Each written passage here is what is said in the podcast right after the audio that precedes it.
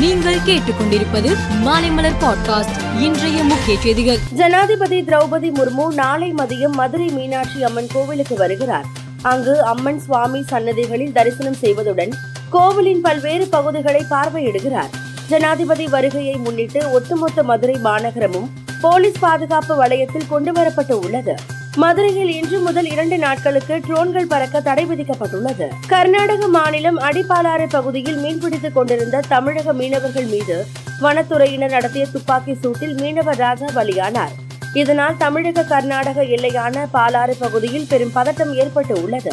இதனால் சேலம் மாவட்டம் கொளத்தூர் அருகே உள்ள பாலாறு சோதனை சாவடியில் போக்குவரத்து முழுவதும் நிறுத்தப்பட்டு உள்ளது. தமிழகத்தில் பிற மாநில மருத்துவ கழிவுகள் கொட்டுவதை முற்றிலும் தடுக்க தேவையான நடவடிக்கை எடுக்க வேண்டும் என அரசுக்கு உயர்நீதிமன்ற மதுரை கிளை அறிவுறுத்தியுள்ளது. தமிழகம் ஆந்திரா கர்நாடகாவில் ரியல் எஸ்டேட் நிறுவனங்களுக்கு சொந்தமான இடங்களில் நான்காவது நாளாக இன்று வருமான வரி அதிகாரிகள் சோதனை மேற்கொண்டனர்.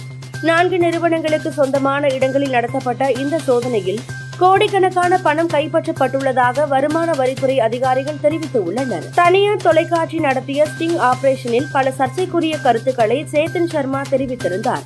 இந்திய அணி தொடர்பான பல ரகசியங்களை சேத்தன் சர்மா கசிய விட்டதாக குற்றச்சாட்டு எழுந்த நிலையில் அவர் ராஜினாமா செய்து உள்ளார். ஸ்பெயின் நாட்டில் பெண்கள் மாதவிடாய் நாட்களில் விடுமுறை எடுத்துக்கொள்ள வழிவகை செய்யும் சட்ட மசோதாவுக்கு பாராளுமன்றம் ஒப்புதல் வழங்கியுள்ளது. நியூசிலாந்தின் வடக்கு தீவில் உள்ள பிராந்தியங்களை கேப்ரியல் என்கிற சக்தி வாய்ந்த புயல் தாக்கியது.